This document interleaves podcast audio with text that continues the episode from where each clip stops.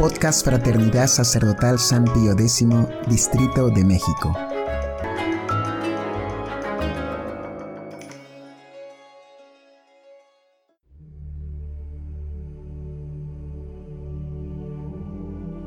Hojita de Fe número 148. El Sagrado Corazón de Jesús, modelo de la espiritualidad sacerdotal. Sermón de Monseñor Alfonso de Galarreta, en el Seminario de Winona, el 3 de junio de 2016. Fiesta del Sagrado Corazón de Jesús.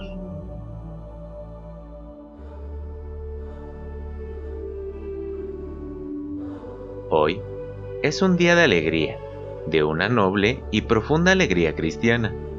Es el día de la fiesta del Sagrado Corazón de Jesús, nuestro ideal sacerdotal, y nos hallamos todos reunidos en torno al altar, a fin de conferir las órdenes sagradas del sacerdocio y del subdiaconado.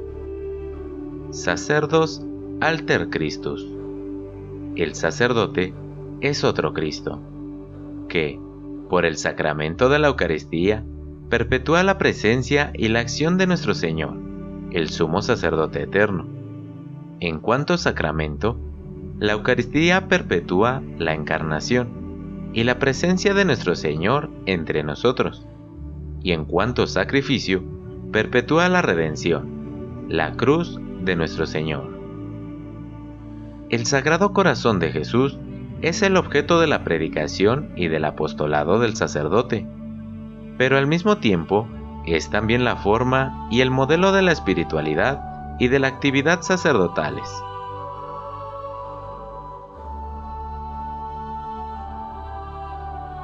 ¡1! El corazón sacerdotal de Jesucristo y los tres poderes del sacerdote.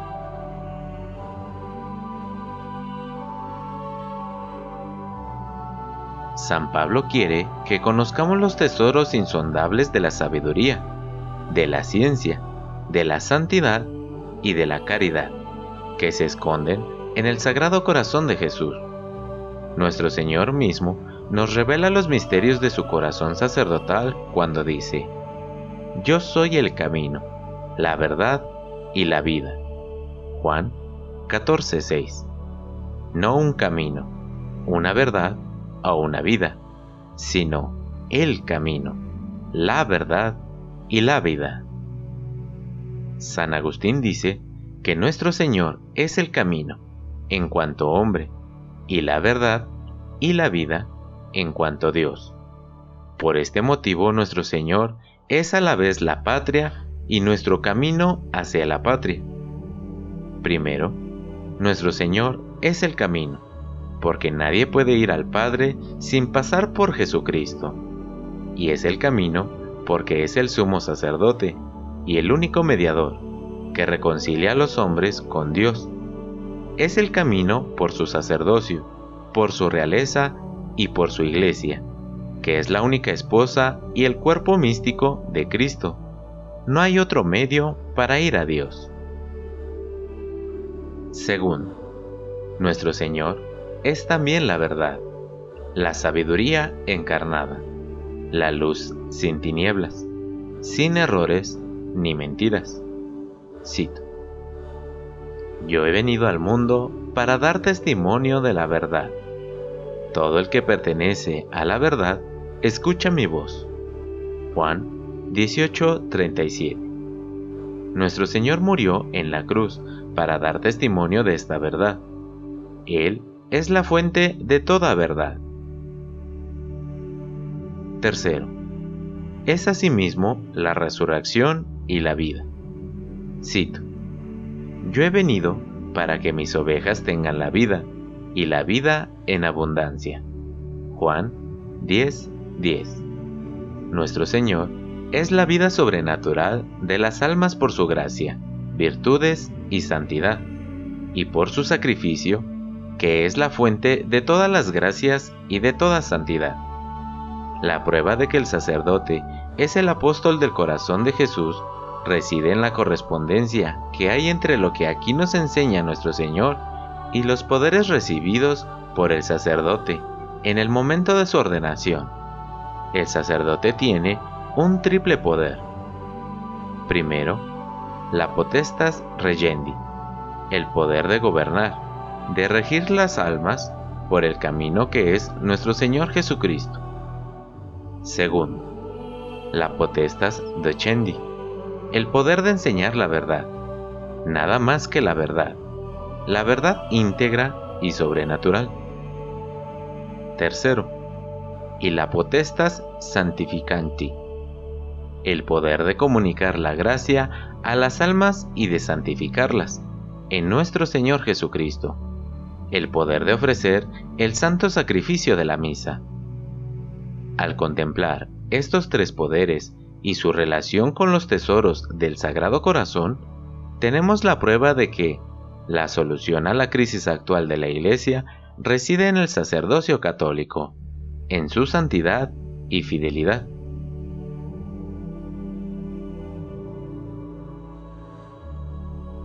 2. El relativismo doctrinal que reina hoy lleva al relativismo moral.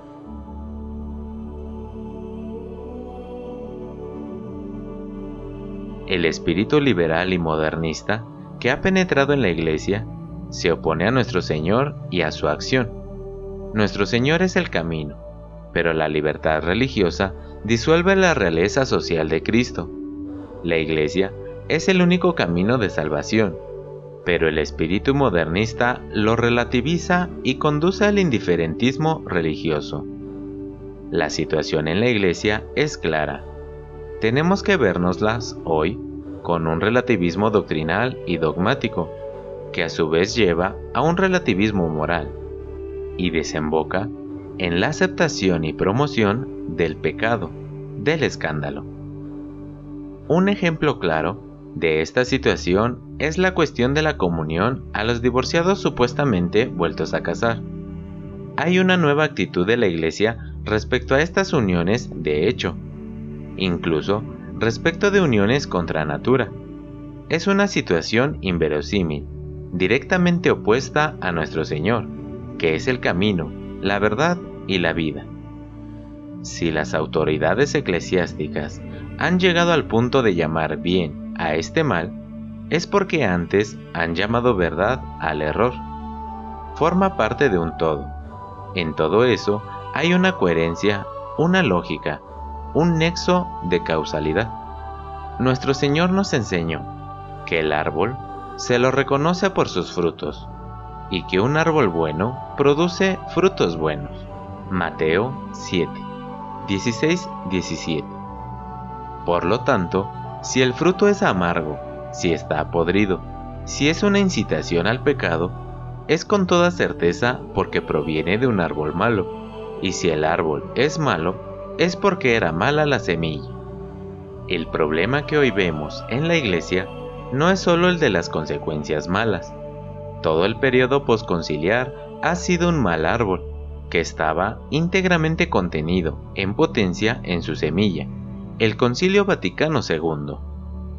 Si hoy nos vemos confrontados al escándalo de la comunión de los divorciados vueltos a casar, es en razón de la legislación y de la práctica posconciliares que permitieron la inversión de los fines del matrimonio, debilitaron su indisolubilidad e introdujeron el personalismo, inventando un nuevo bien del matrimonio, el bien personal de los esposos. Todas estas doctrinas, que desde ya hace años han entrado en la Iglesia, están contenidas en el concilio, en Gaudium et Spes, que establece dichos principios. Y cuando el Papa actual permite todas estas cosas, nosotros no hacemos más que constatar el desarrollo homogéneo del error.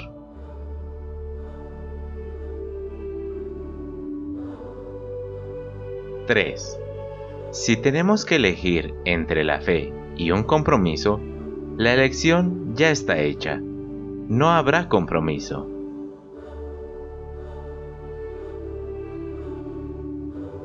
Al mismo tiempo, estamos asombrados de que no haya reacción general en la Iglesia contra estas medidas. de que no haya un grupo de obispos o de cardenales que se opongan públicamente a este escándalo, lo cual muestra la gravedad del modernismo, que primero desarma los anticuerpos para hacerlos desaparecer luego. Aunque haya algunas mejoras, una cierta disolución de este espíritu modernista respecto de nosotros es siempre lo mismo. Para ser reconocidos debemos de aceptar las novedades conciliares. No hace mucho, el Papa Francisco se vio obligado a corregir las declaraciones de Monseñor Pozo, precisando que era posible un reconocimiento de la fraternidad San Pío X, pero solamente a condición de que ella reconozca previamente el Concilio Vaticano II, porque tiene su valor. El superior jerárquico de Monseñor Pozo, el cardenal Müller, explica que para ser católico hay que aceptar el Papa y el Concilio, y que la libertad religiosa, el ecumenismo, etc., son elementos de la doctrina común, esto es, que pertenecen al dominio de la fe. Compara este caso con el de la resurrección de nuestro Señor, que es una verdad de fe, aunque no haya sido explícitamente definida. Y continúa diciendo que no es disparatado reclamar el reconocimiento del concilio, ni debería de ser un obstáculo insuperable para la fraternidad San Pío X. De hecho, este reconocimiento sería precisamente lo que nos conduciría a la plena comunión, una comunión en el error. Así pues, está claro que la condición para ser reconocidos es la aceptación del concilio y de las reformas posconciliares. Por lo tanto, también está claro que el combate continúa, como lo declaró nuestro superior, Monseñor Feley. Si tenemos que optar entre la fe y un compromiso, la elección ya está hecha, no habrá compromiso. Dios puede ciertamente cambiar las circunstancias y colocarnos en una situación distinta. Esa es nuestra firme esperanza, pero la realidad actual es lo que es.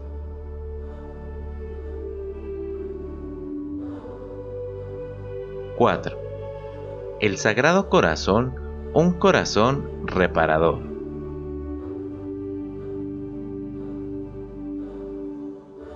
Por último, el Sagrado Corazón de Jesús es también, esencialmente, el corazón del Redentor, un corazón de reparación. Santa Margarita María dice que nuestro Señor le mostró que hay dos santidades, la santidad del amor y la santidad de la justicia y que las dos son exigentes, estrictas, cada una a su manera.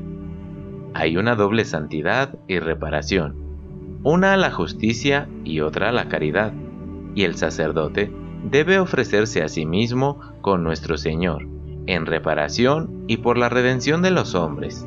Nuestro Señor mismo dio a sus apóstoles esta regla de oro cuando dijo, cito, Por ellos yo me santifico a mí mismo, y a fin de que también ellos sean santificados en la verdad. Juan 17:9. Esa debe ser nuestra actitud hacia quienes son miembros de la familia de la Iglesia, las autoridades. Es la solución a los errores y a las debilidades que denunciamos. La clave está en nuestra verdadera identificación al corazón sacerdotal de Jesús como dice San Juan, debemos creer en el amor, en el amor de nuestro Señor. Debemos confiar en la ayuda poderosa de su gracia. Debemos responder al amor mediante el amor, al don mediante el don de nosotros mismos, al sacrificio mediante nuestro propio sacrificio.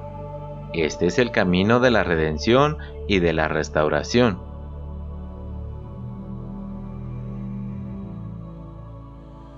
Conclusión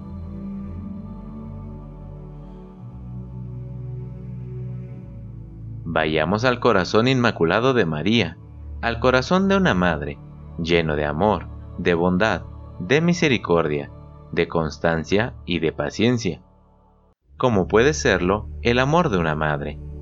Su corazón es el camino más seguro, más perfecto y más corto para ir al corazón de Jesús ¿cómo puede querer morir por Dios quien no quiere vivir según Dios? San Francisco de Sales